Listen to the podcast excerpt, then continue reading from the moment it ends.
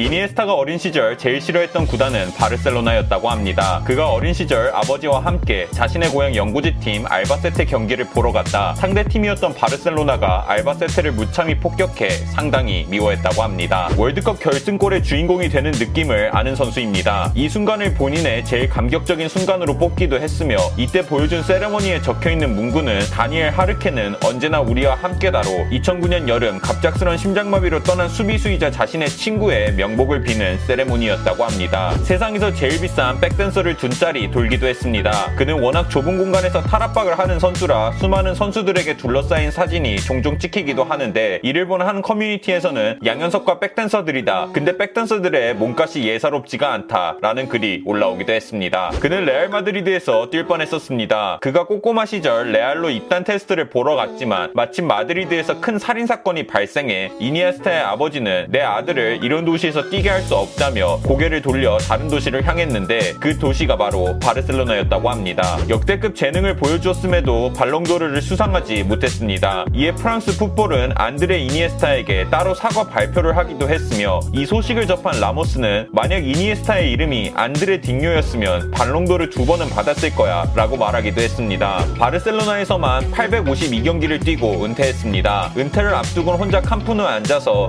젖은 모습이 찍히기도 했습니다. 했으며 구단도 그의 노력에 감사하는 마음에 그의 등번호 8번을 옆으로 돌려 만든 은퇴 기념 유니폼을 따로 제작하기도 했는데 이는 팬들 사이에서 매우 큰 인기를 끌기도 했다고 합니다. 라이벌로부터도 사랑받는 인물이었습니다. 그는 선수 데뷔 후 어떤 논란거리도 만들지 않은 행실과 월드컵 결승골을 통해 한 구단이 아닌 국민들로부터 사랑받는 선수로 알려져 있으며 거기다 푸근하고 친근한 이미지 덕에 아이들을 타겟으로 한 광고에 종종 등장하며 패러디가 되는 선수로 알려져 있습니다. 이니에스타가 비셀 고베로 이적하며 받은 계약 규모는 3년간 950억 원이라고 합니다. 2017년 J1리그 팀 연봉 1위가 115억을 지출한 것을 보면 비셀이 무리한 지출을 한 것처럼 보이지만 비셀의 모기업인 라쿠텐의 회장 미키타니가 스포츠에 관심이 많고 자기 과시욕이 있기에 자신이 소유한 팀에 월드클래스 선수가 뛰고 있음을 과시하기 위한 큰 투자라고 알려져 있으며 결과적으로는 이니에스타 영입을 통해 관중이 4배 오를 정도로 마케팅적으로는 굉장히 성공적인 영입이었다고 합니다. 있습니다. 고베 팀 동료이자 국대 골키퍼 김승규는 월드클래스 선수 이니에스타가 팀에 합류한다길래 엄청 긴장했었지만 웬 동네 아저씨 같은 분이 슈퍼 봉투에 축구화 하나만 달랑 들고 오더니 인사하더라. 팀 동료들이 사진 촬영을 요구해도 흔쾌히 승낙해주며 식사도 꼭 같이 하고 일본어 습득을 위해 굉장히 노력한다라며 그의 겸손한 성격에 자신도 많은 걸 느꼈다고 합니다. 그는 80년대 큰 인기를 끈 축구 애니메이션 캡틴 츠바사의 광팬으로 알려져 있는데 일본으로 이적하자 작가를 직접 찾아 찾아가 캐릭터화된 본인의 모습까지 받게 됐으며 만족한 모습으로 작가와 같이 사진 찍은 모습이 화제가 돼 팬들은 저것 때문에 일본 간 거 아니냐 어찌됐든 성공한 덕후가 된 것은 확실하다며 웃어넘기기도 했습니다. 팬들이 뽑은 빗셀 최고의 꽃미남에 선정되기도 했습니다. 2위와의 투표수가 2배 이상 차이날 정도로 압도적으로 승리했으나 아마 놀리는 것 같습니다. 축구만큼 사업도 잘합니다. 그의 아버지가 운영하던 와인 농장을 토대로